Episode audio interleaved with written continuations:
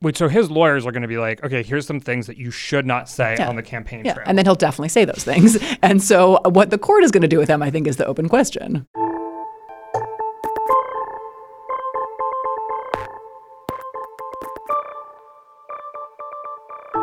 Hello and welcome to the 538 Politics Podcast. I'm Galen Druke.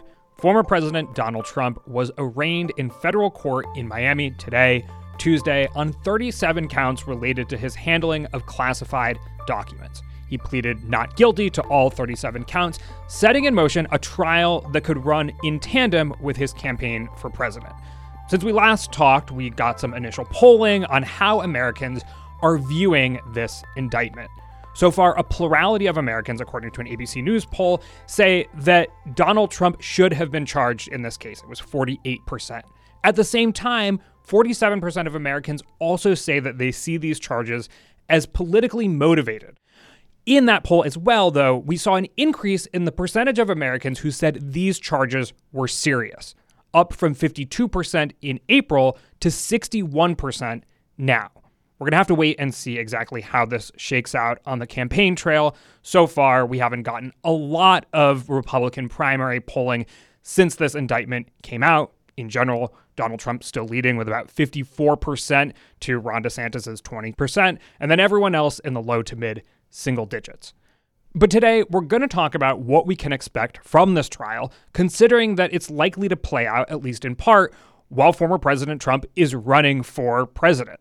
So, here with me to discuss today in studio is Kate Shaw. Welcome back to the podcast, Kate. Thanks for having me. Great to be back. Kate Shaw is a law professor at the Cardozo School of Law. She's an ABC News legal contributor and co host of the Strict Scrutiny podcast. So, you've been doing a lot of talking today already.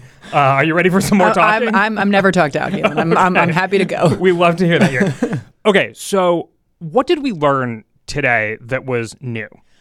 So, look, people who sat down and read the indictment that was available on Friday had a sense of the basic narrative that the special counsel's office is offering. So, you know, as a technical matter, there are 37 counts in this indictment. Most of them are for willfully retaining national defense information, most of it classified. This is nuclear secrets, military and intelligence secrets, planning, potential attacks. I mean, the most sensitive information the US government has. So we sort of knew all that. Um, and we also knew the basic kind of arc of the narrative, which is that, you know, Trump, after, you know, failing to stay in office, despite, you know, laboring mightily to do that, eventually leaves Washington, right, leaves the White House on January 20th, right, 2021, and takes with him a lot of boxes. And some of those boxes are, you know, personal papers, and in those boxes are a lot of classified documents. And so within the year sort of that follows, the National Archives, which under the law maintain presidential records, starts sort of slowly and then kind of more urgently trying to get Trump to turn these documents back over. So there is some voluntary relinquishment of some documents, um, but not all of them by any stretch. And sort of you know, proceedings escalate so that you have first a subpoena. Some documents are turned over, but it's pretty clear it's not all of them. After that, the FBI gets surveillance footage that shows boxes being moved and hidden even after the issuance of the subpoena. Then there's a search warrant, and many more documents are turned over. So we sort of see this kind of escalating effort by federal authorities, first by asking nicely, then by asking more pointedly, and then using sort of increasingly coercive measures under the law to get these documents. But you sort of have this sense that, you know, these officials didn't go in like cavalierly to charge a former president with 37 federal counts.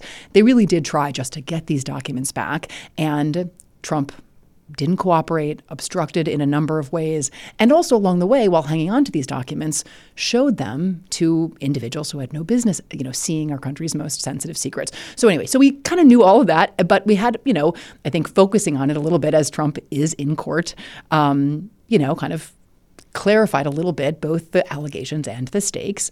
Um, we didn't get a sense yet of the kind of you know, demeanor of the district court judge who's going to preside over this trial. So this is Aileen Cannon. She's a Trump appointee. She issued some very favorable rulings um, in an earlier stage of related proceedings when Trump actually filed a, a civil lawsuit trying, you know, objecting to the FBI's execution of a search warrant. Essentially, once they had gotten the documents, Yeah. her ruling stated that they needed to be reviewed before they could be turned over to the federal government, which is what Trump wanted. But that was overturned by the 11th Circuit Court of Appeals, which is itself a rather conservative court. Oh, very, yes. And so it was sort of a lucky break that Trump got Aileen Cannon, but she wasn't in court today. Correct. It was a magistrate judge, and that's typical for early stage proceedings. Um, so one thing that's going to be really important in this case is the kind of she's going to set both the tenor i think of the proceedings and also the tempo of the proceedings. And so we just don't know yet what her disposition is going to be. Um, so we're going to have to sort of await another appearance. Another should probably be at the next court date. We don't even know yet when that will be. We also learned that Trump is really struggling to build a legal team that will help him defend against these very serious federal charges. So he had two lawyers with him in court today. It's been widely reported that he is actively interviewing additional attorneys. The two attorneys who were in there in court today, Todd Blanche sort of seemed to take the lead role, is also seems to be in the lead role in the case in Manhattan, right? That was the arraignment that was in April over the kind of hush money payments to Stormy Daniels. And these are just really complicated, big, big cases with enormously high stakes. And you need a lot of lawyers to properly run these cases. And so, you know, it's not clear to me when and how Trump is, and if Trump is going to be able to assemble the team. But that was something really striking today. Two lawyers in court, we think there are going to be more, but we don't yet know who, sort of who, how, or, or, or, when. Yeah, I mean, the thing that I was most interested in finding out today, I don't think we got a great sense of, which is timeline. Because as much has been made of the fact that a former president is being federally charged, it's in some ways more important that a leading candidate for president is being charged. Mm-hmm. Also, something historic, but that's maybe been a little bit less of the focus mm-hmm. because he's going to be running for president in tandem with this trial. Mm-hmm. And it's a really big question of whether or not these proceedings will wrap up by the time the November election comes. He may not win the Republican primary. Right. We'll have to see. Yeah. But he's pulling out about certainly looks like it right now. Yeah, uh, in 538's averages, so a significant lead at this point. What could a potential time like? First of all, let me ask this: Is there any world in which this is all wrapped up by November of 2024? I think it is unlikely. There is certainly a world in which it could happen. There are definitely cases that have been have moved from arraignment to final judgment in under a year. That's entirely possible. The Manhattan case, for example, of course, a state case, not a federal case, has a trial date of March of 2024. Now, I suppose that could move, but my sense is that they're going to really try to make that date stick. Um, and so that's going to be, you know, about an 11 month window between the arraignment and the actual trial. Um, I think if Cannon wanted to follow a similar timeline where we were, you know, in May or June and of 2024, you know, it's, you know, it's, it's well into the election year, of course, but it's before the November election. I think it's entirely within her power to do that. Um, there are a couple of reasons, though, I think that's really unlikely. One is any case like this that involves significant amounts of classified information presents enormous complexities because you need to both give the defendant an, a sense of what's in the documents. Now, here, these were Trump obviously had these documents, but he and his team need to be able to assess exactly what the documents on which the charges are based are. Um, and yet, the information contained in the documents needs to be safeguarded, typically. Um, so, and also the jury needs to be able to, you know, there needs to be a way to give the jury a sense, and sometimes that involves showing the jurors, but not releasing to the public. There are just various measures that can be taken that, you know, are part of the procedures that a statute called the Classified Information Procedures Act sets forth. But the point is, as this description probably conveys, this is pretty time consuming to figure out how to devise the procedures with respect to each document and then actually execute all of it. So, yes, under any ordinary circumstances, I think this is probably like a two year process we're talking about. And of course, that means trial after the 2024 election. Um, so I think it's, you know, I think it'll really turn on how much Cannon you know, is convinced by the special counsel's office, if they argue as ex- expect they will, that this is urgent, that this has to move swiftly so that the American people can go to the polls in November of 2024, even if not like primary voters, but certainly in the general election, if in fa- if he's the nominee, you know, with this having run its course with the sense of whether he's been convicted or not. He could still win even if convicted. It doesn't preclude that, but that but uh, that's a political argument. So you know it'll be an interesting and complicated one to make in a court, but one I would expect them to try to make in some fashion. Right. So and Donald Trump during all of this is either hoping perhaps that the trial runs its course and he is acquitted of all charges before November 2024 or that he certainly doesn't want to be convicted before 2024.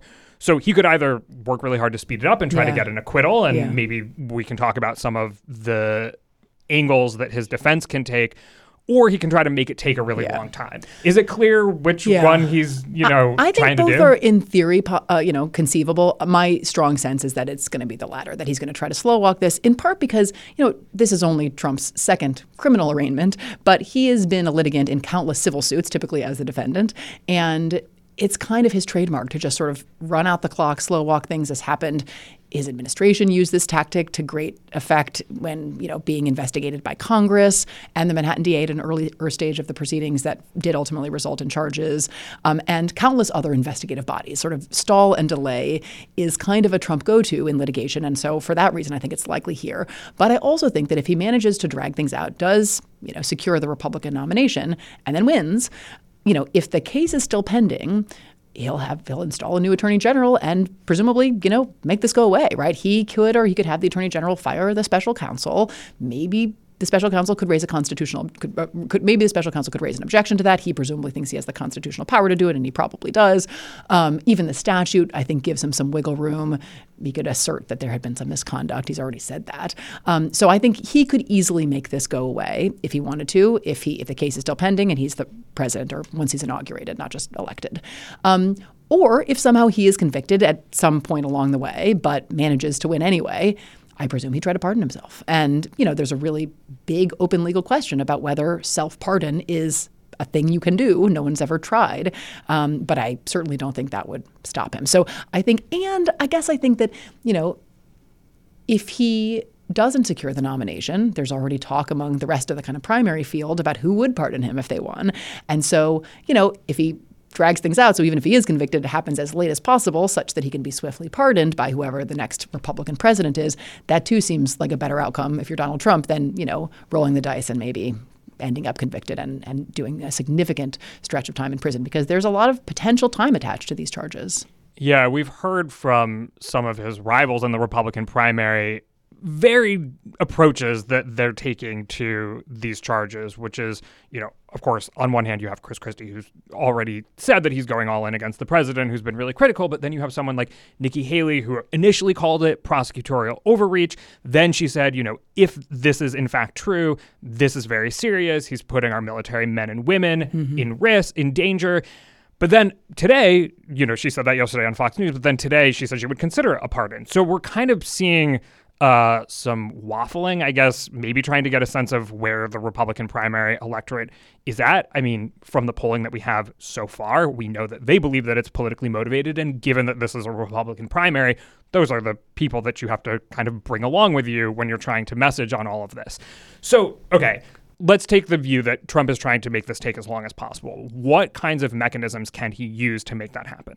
Well, I think he's likely to try to file a bunch of different motions to suppress parts of the evidence. So he may again challenge, you know, so the 11th Circuit reversed the Cannon ruling that you described earlier on, and that was this you know, very, very suspect in my view, and in most, I think, legal commentators' view, uh, ruling that DOJ couldn't even access the information that it had ob- obtained, and that um, a special master had to review all the documents in the 11th Circuit, which was composed, if I recall correctly, of three Republican appointees, two of them Trump appointees, and one, I think, a George H.W. Bush appointee. But either way, three conservative Republican judges re- really rebuked her in reversing that order. But nevertheless, you could imagine a set of arguments that his attorneys could make that suggest that this search was unlawful and the documents that were, you know, secured as a result of that search should be suppressed. I don't we don't know actually exactly where each of the 31 documents that are the basis of these Espionage Act charges came from.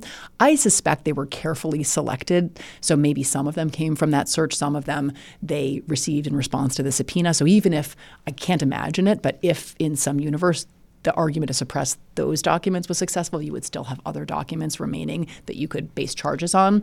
Um, I think they will probably try to file a motion to suppress the evidence that was provided by Trump's attorney. So, attorney number one in the charging document in the indictment, but it's pretty clearly Evan Corcoran, who is um, a top Trump lawyer, um, who ended up testifying after a district court judge in D.C. decided that attorney client privilege did not protect his conversations with Trump because of something called the crime fraud exception, right? You don't get to protect your conversations with your attorney if the conversations are about furthering or covering up a crime.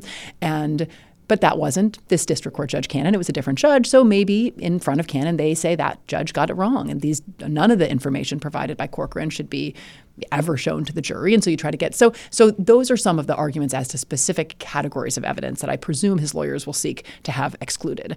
You know, I think then you also have some sort of bigger arguments that I presume they will make. And they've alluded to in the kind of public you know, discourse, but not really in court, um, which is one, the argument that Trump has alluded to many times, and actually that even his spokeswoman, who was talking outside of the courthouse uh, earlier, sort of suggested, which is that, you know, because Trump has, as pre- had as president, the power to declassify documents, he had either a standing declassification order under which everything that left the premises was automatically declassified, which I think doesn't actually totally answer the Espionage Act issue because the documents can still be national defense information, even if even not if classified. Yeah. But I think they'll try to maybe make that argument. And then there's an argument that um, they did make in an, in the earlier stage of these proceedings, and that also a bunch of kind of Trump allies and surrogates have been making, which is that under a statute called the Presidential Records Act, which is this you know post Watergate 1978 statute that makes clear that documents produced in the White House are, you know, the public's property. That after an administration ends, those things go to the National Archives,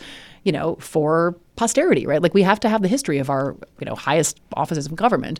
But there's an exception for personal records, right? So if the president gets a birthday card from his grandkid, that doesn't have to go to the archives. He can keep a personal record. And they seem to be positing some just kind of boundless conception of personal records such that the president could deem anything a personal record and thus take it outside of the coverage of the Presidential Records Act, which again, I also don't think answers the Espionage Act question. Um, but these are just variations, I think, on on the kind of basic legal thesis that the laws and the rules just don't apply to the president in any meaningful way. The president, you know, it can sort of do whatever he wants, um, you know, packaged somewhat differently. So those are that's the range of arguments that I envision that they will bring, and you know, you could bring them over the course of a lot of months, and that's one of the potential delaying tactics. Today's podcast is brought to you by Shopify. Ready to make the smartest choice for your business? Say hello to Shopify, the global commerce platform that makes selling a breeze. Whether you're starting your online shop, opening your first physical store, or hitting a million orders, Shopify is your growth partner. Sell everywhere with Shopify's all in one e commerce platform and in person POS system. Turn browsers into buyers with Shopify's best converting checkout, 36% better than other platforms effortlessly sell more with Shopify Magic, your AI powered all star. Did you know Shopify powers 10% of all e commerce in the US and supports global brands like Allbirds, Rothy's, and Brooklinen? Join millions of successful entrepreneurs across 175 countries backed by Shopify's extensive support and help resources. Because businesses that grow, grow with Shopify. Start your success story today. Sign up for a $1 per month trial period at shopify.com slash 538. That's the numbers, not the letters. Shopify.com slash 538. Hey, I'm Andie Mitchell, a New York Times bestselling author. And I'm Sabrina Kohlberg, a morning television producer. We're moms of toddlers and best friends of 20 years. And we both love to talk about being parents, yes, but also pop culture. So we're combining our two interests by talking to celebrities, writers, and fellow scholars of TV and movies. Cinema, really. About what we all can learn from the fictional moms we love to watch. From ABC Audio and Good Morning America, Pop Culture Moms is out now wherever you listen to podcasts. Since the last time we talked, this indictment was made public. We had a conversation after we learned that the president, the former president, was being indicted, but we hadn't gone through all of the details there's a lot in there. And I'll say I actually listened to the audio version. It's on YouTube. I listened to it while I was cleaning my apartment on Saturday. So um, I didn't actually read all 49 pages, but I listened to them. I have all. both read and listened, actually. And it's actually, yeah. you know, it's written in such a way that it actually makes relatively easy listening because the dialogue is sort of recounted in a way that yeah. sounds like natural conversation. And yeah. they're, you know, Jack Smith and his team are sort of telling a story. In all of that, you know, so I think the pictures of documents spilling out, the pictures in a Mar-a-Lago bathroom, yeah. those probably caught folks' attention. From a legal perspective, what's the most dramatic or significant detail in that charging document? I think that there there is one exchange that is recounted verbatim um, between Trump and some individuals who are working on a former staff member's memoir, in which Trump is basically, you know, Think it's Mark Meadows' memoir. I think everybody surmises, although the document doesn't name Meadow. And he's basically responding to public critiques um, about, you know, his, at least as sort of reported, his late in his term um, kind of consideration of or efforts to actually bomb a third country, right? So to launch a military attack. And he says he's, he's, he's, sort of defending himself to the to these you know third parties, and he's pulling out he pulls out a classified document that he says essentially supports his version of the facts, contra the version told by this other party. Um, the facts don't are, aren't, aren't that important. What's important is this is a highly classified document. He pulls it out and shows it to individuals who didn't have security clearances, didn't have any need to access that information. It's solely being offered to shore up Trump's defense of his own essentially record in office. Um, and he says, while showing the document, you know, isn't that amazing? And then he says, I could have declassified it. I had the power as a president, but basically he says I didn't. And so there you have Trump acknowledging that he's got he's unlawfully retained this document and seeming to acknowledge that despite you know, having had the power to declassify the document, he in fact had not exercised it. So, you know, everything in that conversation, as alleged in the indictment, really, really sort of powerfully illustrates that Trump had documents he had no lawful right to retain, that he knew it, that he knew it was unlawful, and that he knew they remained classified, and, and knew he had no right to show them to these individuals who had also no right to see them. And there are other exchanges involving his lawyer Corcoran um, and involving a representative of his political action committee to whom he also shows a document and sort of makes a similar, less explicit acknowledgement of the impropriety by basically telling this representative not to stand too close to the map, is what it was. Um, so those, to my mind, are the sort of, um, from the document sort of retention perspective, those are kind of the most significant pieces of evidence. And then with respect to, you know, obstructing justice, withholding documents. So that you have charges 1 through 31 are all these retention charges. Mm-hmm. And then mm-hmm. you have sort of a handful of other withholding or concealing, making false statements, conspiring to obstruct justice, that kind of category of charges. And there too, the story of the conversations with the lawyer, Corcoran, that basically say, you know, can we ignore the subpoena or say we don't have documents? And then can you maybe pluck out a document if it's really bad once some documents were located um, that I think are quite serious with respect to the kind of latter category of charges. So, what's Trump's strongest defense? You know, this is a really tight document, legally, narratively, everything. Uh, I mean, I, I suppose he can try to sort of whittle away the edges of it in terms of throwing out some Try to categories get of documents excluded from the actual case by saying it was either you know collected in an improper way yeah. that it violates attorney-client, like some of the things that we've already yeah. talked yeah. about. You know, one I was reading Playbook this morning. I, you know, I'm not, I'm not that kind of Politico person. okay, I, I, I, haven't read it this morning. So, I yeah. did this morning just because so much is happening in the world. Um, and while I was drinking my coffee in bed, I was like, okay, I got to, you know, I need this to begin to organize all of the day's events in my brain. And they talked to a former Trump attorney, Timothy Parlatore, mm. who left, left the May, team right? recently, yeah. about you know what's Trump's defense? And the list was it was five things. He said pursue aggressive discovery. Mm-hmm. Essentially, the position he took was the prosecution's argument is always the strongest the day they reveal the indictment because it's yep. only the information yeah. that they want the public yep. to see and nothing else. Yep. And so in the process, Trump's team will try to get other information that might try to put what seems now like black and white into some hmm. gray mm-hmm. area and essentially make the team that was investigating him look bad. Right. Um, pro potential prosecutorial misconduct uh, was number two. Attack the search warrant, which is one you already mentioned. Get the lawyer's notes excluded. You also mentioned that, saying that it that it violates attorney-client privilege. And then five was undermine the process that produced the indictment. So something that he's been doing all along, saying this is a witch hunt, that mm-hmm. witch hunt, that this is improper, that you know it's Biden's DOJ, et cetera, et cetera. In all of that, is there something that sticks out as a legal scholar and expert in all of this that you're like, okay, yeah, yeah, yeah, Trump Trump has a chance here? Not really. No. um, I mean, that last item on the list that this is a witch hunt, this is a political persecution. Um, that's just political rhetoric. I mean, I, you know, there actually, I'm not, you know, what was in the minds of individual, pro- and I guess that's both the fifth and the second of the, or the whatever, yeah, prosecutorial misconduct was the second. Um, you know, that somehow there was malice toward Trump that could be revealed somehow. Um, I mean, I'm just not sure that does that is not typically you know, a complete defense to the retention of documents or the obstruction of justice or any of the other charges that mm-hmm. are here.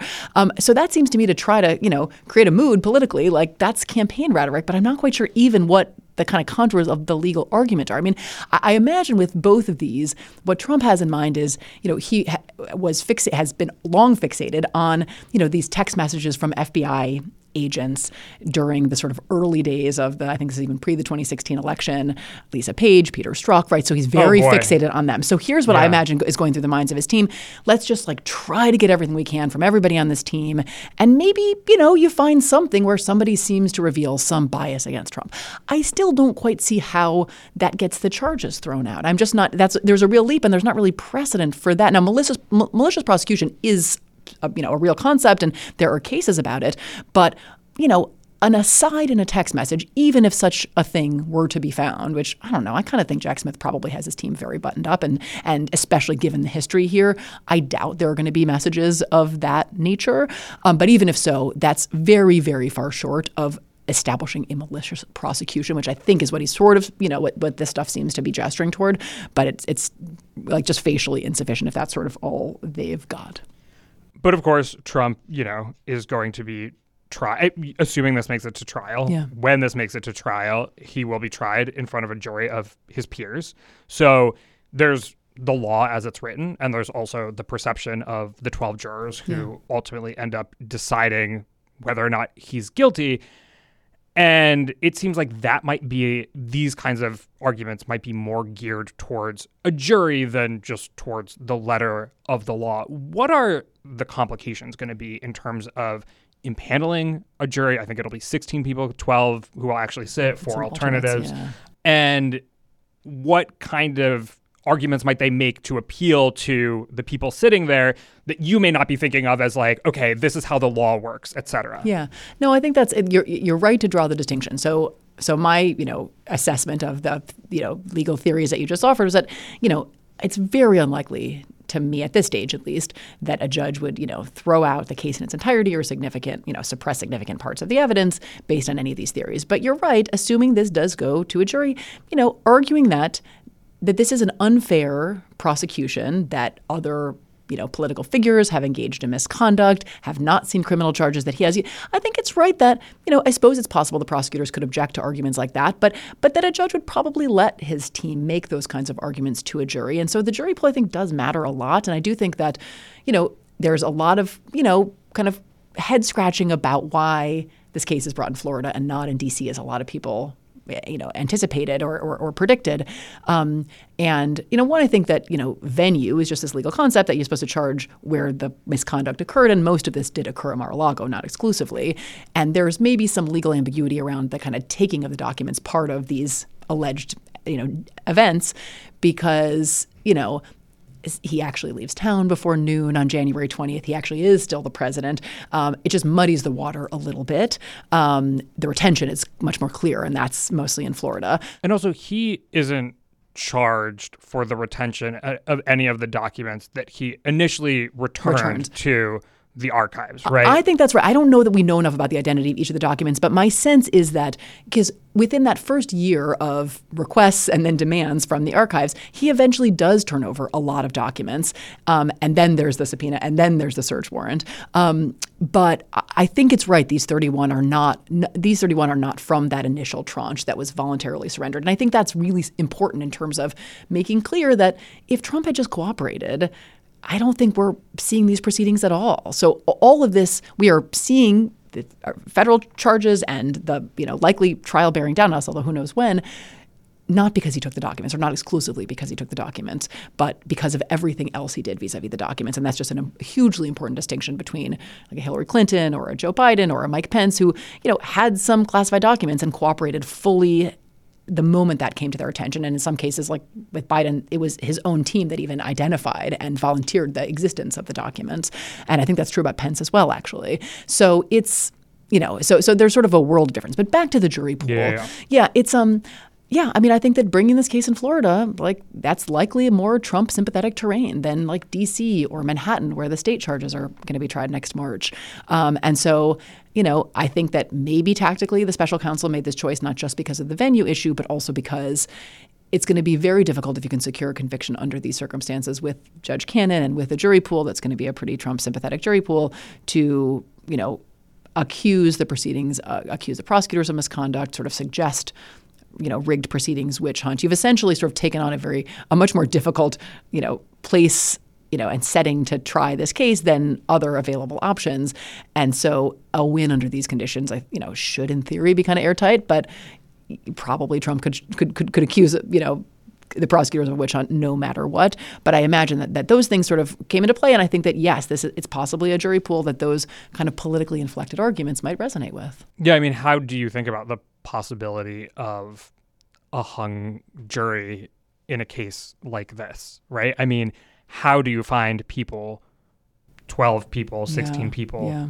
who don't have an, An opinion, opinion, yeah. about Trump? Or some, even if it's not, right? A lot of Americans don't have super strong political views in the way that you might see them portrayed by party activists or Yeah. lawmakers or, you know, partisans on TV, but they'll have a general sense of like, I don't really trust the government. This seems shady. Like they're probably going after Trump. Or like, yeah, this guy seems corrupt. Like I totally believe, you know, I think almost anyone would come into this with, if not some sort of dedicated position, a sense of which side they might be on. I mean, look, you guys poll and sort of know what Americans say about Trump way better than I do. I mean, I guess I, I take a little comfort from the E. Jean Carroll proceedings, which is that like jurors really did say that like not everybody falls, not everyone's a new is reading Politico Playbook like when they wake up in bed in the morning. Just drag me. and um, and so I, I I actually don't. Again, I think it's possible that you might have people who don't have super strong priors in uh, about Trump. A lot of people do, but also about you know even like a lot of Trump supporters may you know when faced with the kind of gravity of these charges, actually sort of say like it does seem like the elements have been satisfied. And so so so anyway, all this to say you had the the Manhattan jury that was impaneled in the civil you know rape and defamation case brought by E. Jean Carroll. You had a mix of people, most of whom said they didn't consume a lot of news, and you know where this was a case that was really on the law, really very strong, and they found Trump liable in like you know a matter of hours, incredibly fast verdict. Now again, that's Manhattan jury. Back to the earlier point, that may not be predictive of the substantive outcome in Florida, but I And they think did it's draw a distinction too, right? They said he was liable for defamation yeah. and abuse, but not, not rape. That's right. Yeah, no, that's right. And so you had this group of, I think, relatively ideologically diverse individuals who coalesced around. And you're totally right. It's an it, it was an interestingly split verdict where they did find. You know that he was responsible, but they did, you know, find not as to the rape, which is a little bit of a puzzling verdict to sort of get your head around. But like, you know, maybe they were just really applying the law and sort of assessing the facts as they had been presented them and said, yes, the elements are satisfied with two, but not all of the claims that have been brought. Um, so, I mean, maybe this is like sunny optimist me, but I, I think there's a decent chance that you could get a fair-minded group, you know, kind of anywhere, and let the prosecutors present these facts and let the chips fall where they may. Yeah, I mean, I do because I think one of the arguments that's going to be made in public throughout this entire process has already been made. It will be made. It will be part of the atmosphere in which this jury, assuming this goes to trial, is deciding this case. It's like, look at Hillary Clinton. You mm-hmm. know, she was running for president. She used a private email server. She deleted. You know, there were sixty thousand emails. She deleted thirty thousand. It came to be the case that there were there was classified documents and even top secret information within those classified documents that were on her private server ultimately she wasn't charged. How could this be? You know, like why would Trump be charged in this case but not Clinton? And of course, folks will say Clinton fully complied, et cetera, et cetera. Trump will respond, yeah, but what about all those deleted deleted. Yep, emails, et cetera, et cetera? So, I mean, for people who just want to get to the bottom of why wasn't Clinton charged? Why is Trump being charged in this case? What's the sort of clearest explanation? Yeah. I mean, I think that Comey, when he announced that he wasn't charging Clinton, basically made clear that there just wasn't evidence of intent, right? Like that she had intentionally retained classified information, taken, retained, intentionally deleted material in order to conceal some unlawful activity. Like the law cares a great deal about your state of mind and intent in particular. And the indictment, you know, the facts alleged in the indictment here in the Trump case make crystal clear that, again, these are allegations, but the allegations are that Trump absolutely knew he had taken the documents, he had taken them unlawfully, he concealed them. Um, all of this was done deliberately and intentionally, and you just didn't have evidence of that in the Clinton case. And from a legal perspective, that is just a world of difference. going back to the jury for a second, how this all plays out is going to have a lot to do with how Judge Aileen Cannon wants it to play out. Yeah. You know, she'll have she'll be able to make a lot of small decisions surrounding juror selection, timeline, things like that. Can you just lay out how those could all come together to shape the next year plus of this. Yeah. Look, in theory, she has the power to do everything up to and including actually just throw the case out, right? Like she yeah. could end it. Um, she could say, now the jury's supposed to decide the facts, but she could say, the law doesn't allow, you know, even if everything is exactly as you prosecutors say, there actually isn't a, a crime here or a set of crimes here. And she could actually dismiss the whole case not very likely, having read this indictment and having read a lot of indictments. But nothing, you know, so so that just gives a sense of how much kind of power she has over these proceedings. But yes, I mean, she could set a status date in a week. She could set a status date in six months. You know what I mean? She could start things off really quickly or really slowly. And uh, six months is probably far. And uh, you know, and and we should say, I don't think we've we've mentioned this. This court in Southern Florida actually has a reputation as one of these courts that sometimes people call like a rocket docket court. They actually do move things relatively quickly compared to rocket other. docket court. There's a so name for everything. I know. So there's a few of them, but this anyway, it's it's known to move things along expeditiously. Um, so there actually is a statute that, in theory, is supposed to like require things to go to trial within 70 days, like 70 business days. So it's like two months. Never, never happens.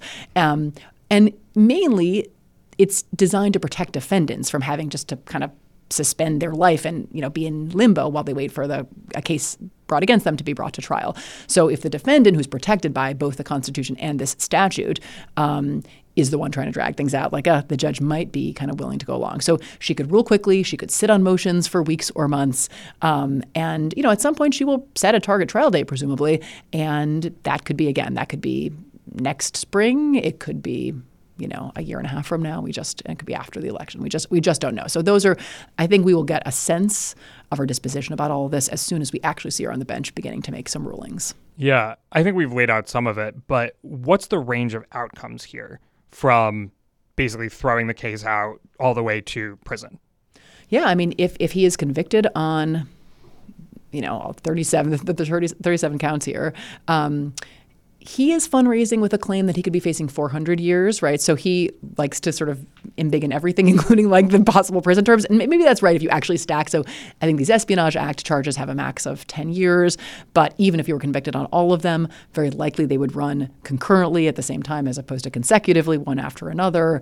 Um, but if you add in everything, the kind of legal analysis that I've read that seems sound is that we could be talking like 25 to 30 years, uh, like on the outside, like at the you know the, the high end, um, which is a lot of prison time when you're 76 years old um, or any age. Um, so that at least in theory is possible, but of course that wouldn't be the final word. There would, I'm sure, be an appeal, and very likely he wouldn't have to start serving a sentence until after the appellate court had ruled and potentially a Supreme Court ruling. So, you know, even if it happens fast and there's a conviction fast, you know, it's a lot of ifs, but even if that did happen, that wouldn't be the end of the legal proceedings either. So we're looking at a pretty long haul, kind of even under the most accelerated version of these events. Trump is, of course, going to be dealing with this case while he's running for president. What does the law say about how you know, a convicted felon can go about running for president or being president. And of course, he's not a convicted felon, but if that were if that to be happen, the case. Yeah. So the Constitution sets forth a few requirements to be president, right? You have to be a natural born citizen, you have to be 35, you have to be, have been a certain number of years a, a resident, um, and that's it. Like, there's nothing about no criminal convictions or even like a free person not subject to, you know, a prison term. So, you know, it is absolutely possible within the, you know, confines of the Constitution and federal statutes to run for president while under indictment, even potentially while convicted, um, even potentially while incarcerated. The challenges are logistical, right? Not legal or constitutional. So, um, look, I have to imagine that if he, if it somehow came to pass, he was convicted and actually started serving a sentence, so he was incarcerated between now and November of 2024, which I absolutely do not expect to happen. But just since we're talking about possibilities, um, I imagine that the judge, if it's Judge Cannon still, and I presume it will be. Um, there's been some talk of trying to get her to recuse. I, I, I, don't know. It doesn't. We haven't heard any indication to that effect, but at least that's a thing that can happen. Um, but I would imagine she would actually suspend his service of the sentence and let him finish the presidential campaign, not require him to actually be in, in prison. Judges have a lot of discretion and control over when somebody has to say start to serve a sentence, and they'll exercise discretion if you have a pregnant defendant, let them give birth and then begin serving a sentence. You know, so I don't know. This is not so dissimilar. So I think that the judge could actually say, and then, you know, once he's in, he could try to pardon himself, and so the whole thing goes away. Again, if if he if he were to win, if not, I presume he would start serving after uh, the loss. Um, so that, but I don't imagine a scenario in which he is literally running a presidential campaign from a federal prison. I don't Yeah. think that's likely to happen. As we start to wrap up here, sort of putting this in context of why this is making history. It's a former president being federally charged and a leading presidential candidate also being charged. There's this concern that in democracies, you have to be very sensitive about prosecuting your political opponents. Of course, at the end of the day, this is Joe Biden's Department of Justice. Mm-hmm. And so, and Republicans are claiming that this is prosecutorial overreach, that this is not an impartial Department of Justice. You, we see Republican voters basically views of the FBI have even switched. So Democrats used to be more skeptical of the FBI. Now Republicans are more skeptical of the FBI. And so I think we're going to hear from Republicans, you know, this is stuff of dictatorship. We heard from Trump's attorney today, this is stuff of dictatorships, this is stuff of banana republics. And commentary along the lines of, you know, be careful the next time a Republican is president, you know, Yeah. Democrats are going to find themselves prosecuted in similar cases. So, how can we look at all of this and be sure that this is an impartial Yeah. Judicial process playing out? This is the way that things are supposed to work? Yeah. I mean, I think that's an important question from the perspective of kind of, you know, the norms of a constitutional democracy and the rule of law. Um, so I think that just constantly sort of checking in to be sure that we are not concerned about partisanship playing any kind of role in this prosecution is actually really important. I mean, the things that, that I think are, are important sort of countervailing values to this, you know, norm that we ordinarily do not prosecute political opponents in this country, and that, of course, is right. Um, but there are lots of examples of high ranking political officials who have been prosecuted, sometimes by prosecutors of their own party and sometimes of the other party, where they've engaged in egregious misconduct. So, you know, I'm from Illinois, like most of our former governors have been prosecuted and sentenced um, for, you know, various kinds of offenses. So we have prosecuted senators, members of Congress, federal judges, governors, mayors, high ranking military officials, cabinet secretaries, two vice presidents, right? So both Aaron Burr and Spiro Agnew, although Agnew kind of resigned at the very moment that he the, the charge happened. So you can sort of quibble about whether he was charged as vice president, but he was charged uh, basically functionally as vice president. So it's actually like we have seen this and it has not I don't think caused like a cycle of retribution and payback. Rather, I think it's actually been really important to preservation of rule of law values because I think while it is dangerous to be in the habit of prosecuting you know political adversaries adversaries or opponents it's also really important that the rule of law demands sort of the application of the same set of rules and norms to high ranking officials as apply to everyone else and we have seen lots of other people who aren't former presidents who engaged you know in far less egregious acts of document retention and obstruction than those alleged in this indictment um, be prosecuted and sometimes convicted um, and sometimes uh, you know often will be allowed to plead to a, a lesser offense and sometimes not even serve any prison. This would happen with Sandy Berger, right, a former national security advisor to President Clinton, who took classified documents and ended up pleading to some lesser charge and, you know, paying a fine and serving some community service. Um, so I think that being mindful of, of, of the kind of positions that high ranking officials occupy and candidates, as you say, like he's not just a former president, he's a candidate. And so I think it is appropriate to be kind of mindful of that in structuring these proceedings. And of course, every accommodation has been made. He's he is he will have Secret Service protection for life, whatever happens with the 2024 election. And so that means that the details of these court appearances look really different for Donald Trump than they do for anyone else, and all of that is actually really important.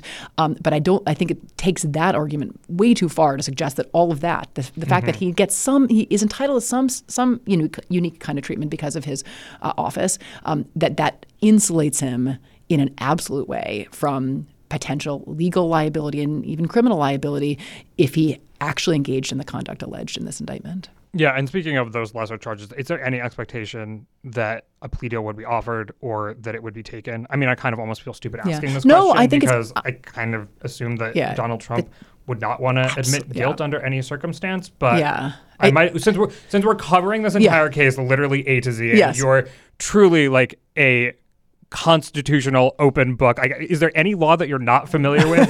Yes, lots, any- tons, tons. um, since we're covering it all, I mean, is I guess it's worth asking. Yeah, right? I mean, I I think that ordinarily there would be a plea offer from the special counsel's team. And I also think that you're right. The chances of Trump taking one are less than zero.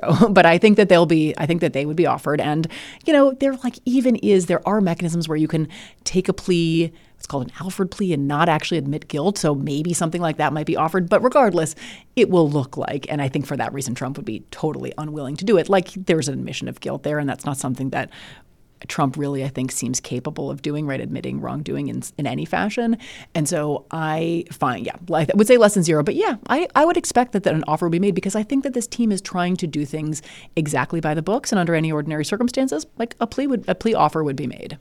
All right. Well, I've run out of the questions that I have to ask, and you have you have certainly satisfied my curiosity on many different aspects of this case. But I just want to ask you before you go, what questions do you have? Like, what are you curious about, either from like a nerdy legal perspective mm-hmm. or from a how is our country going to process this perspective as things play out? Yeah, I mean, the his legal representation is a fascinating question to me. I mean, it is you know it is a very very like high status job typically to be a former president's lawyer, and that's you know lawyers like high status stuff. It's like very high profile. Norm- you up that hourly rate, right? exactly. And so normally I mat, you know, normally there would be just a ton of people who would be really interested in taking on this representation. And it is striking to me that it seems as though he's having a hard time finding legal representation. So I'm going to be really curious who he manages to secure as a legal team. And uh, and I think that that you know that understandably, I think it's increasingly difficult, in particular with you know some of the conduct vis-a-vis his attorneys that's on display in the indictment. Um, it might be kind of hard to convince people, as attractive as it is, uh, to come on board because you're actually like taking on some legal risk yourself, at least based on again the allegations in the indictment. Um, I will also see how they make versions of this Presidential Records Act or this inherent declassification authority kind of arguments. I mean, sort of fundamentally and deeply, I think that Donald Trump actually doesn't think that the laws apply to the president. And that's, you know, Richard Nixon didn't either, right? The president does it, it's not against the law. And so I actually think that you're sort of seeing that's actually the kind of the, the core of some of these arguments, even though, again, they take on slightly different form. So, how those arguments actually get made in court as opposed to in the political sphere, um, and how they're received by Judge Cannon, and just the kind of the sort of dialogue between the arguments made politically and what happens in court and whether the special counsel's office brings things that, that, that Trump says on the campaign trail into court where they mm. think it would be helpful to their case if he sort of says, yeah, I did this, but I had the, the right as a president. Well, the admission, yeah, I did this is not helpful to his legal defense. Um, so, so I'm going to be interested in the kind of you know interplay between those two. Wait, so his lawyers are going to be like, okay, here's some things that you should not say yeah. on the campaign yeah. trail, and then he'll definitely say those things. and so, what the court is going to do with them, I think, is the open question. Okay. All right. Well, we will see. Um, but for now, thank you so much. I really appreciate you joining yep, today. Sure. Thanks for having me. Kate Shaw is a law professor at the Cardozo School of Law. She's also an ABC News legal contributor and co host of the Strict Scrutiny podcast. My name is Galen Druke. Tony Chow is in the control room and also on video editing. You can get in touch by emailing us at podcasts at 538.com. You can also, of course, tweet at us with any questions or comments. If you're a fan of the show, leave us a rating or a review in the Apple Podcast Store or tell someone about us. Thanks for listening, and we will see you soon.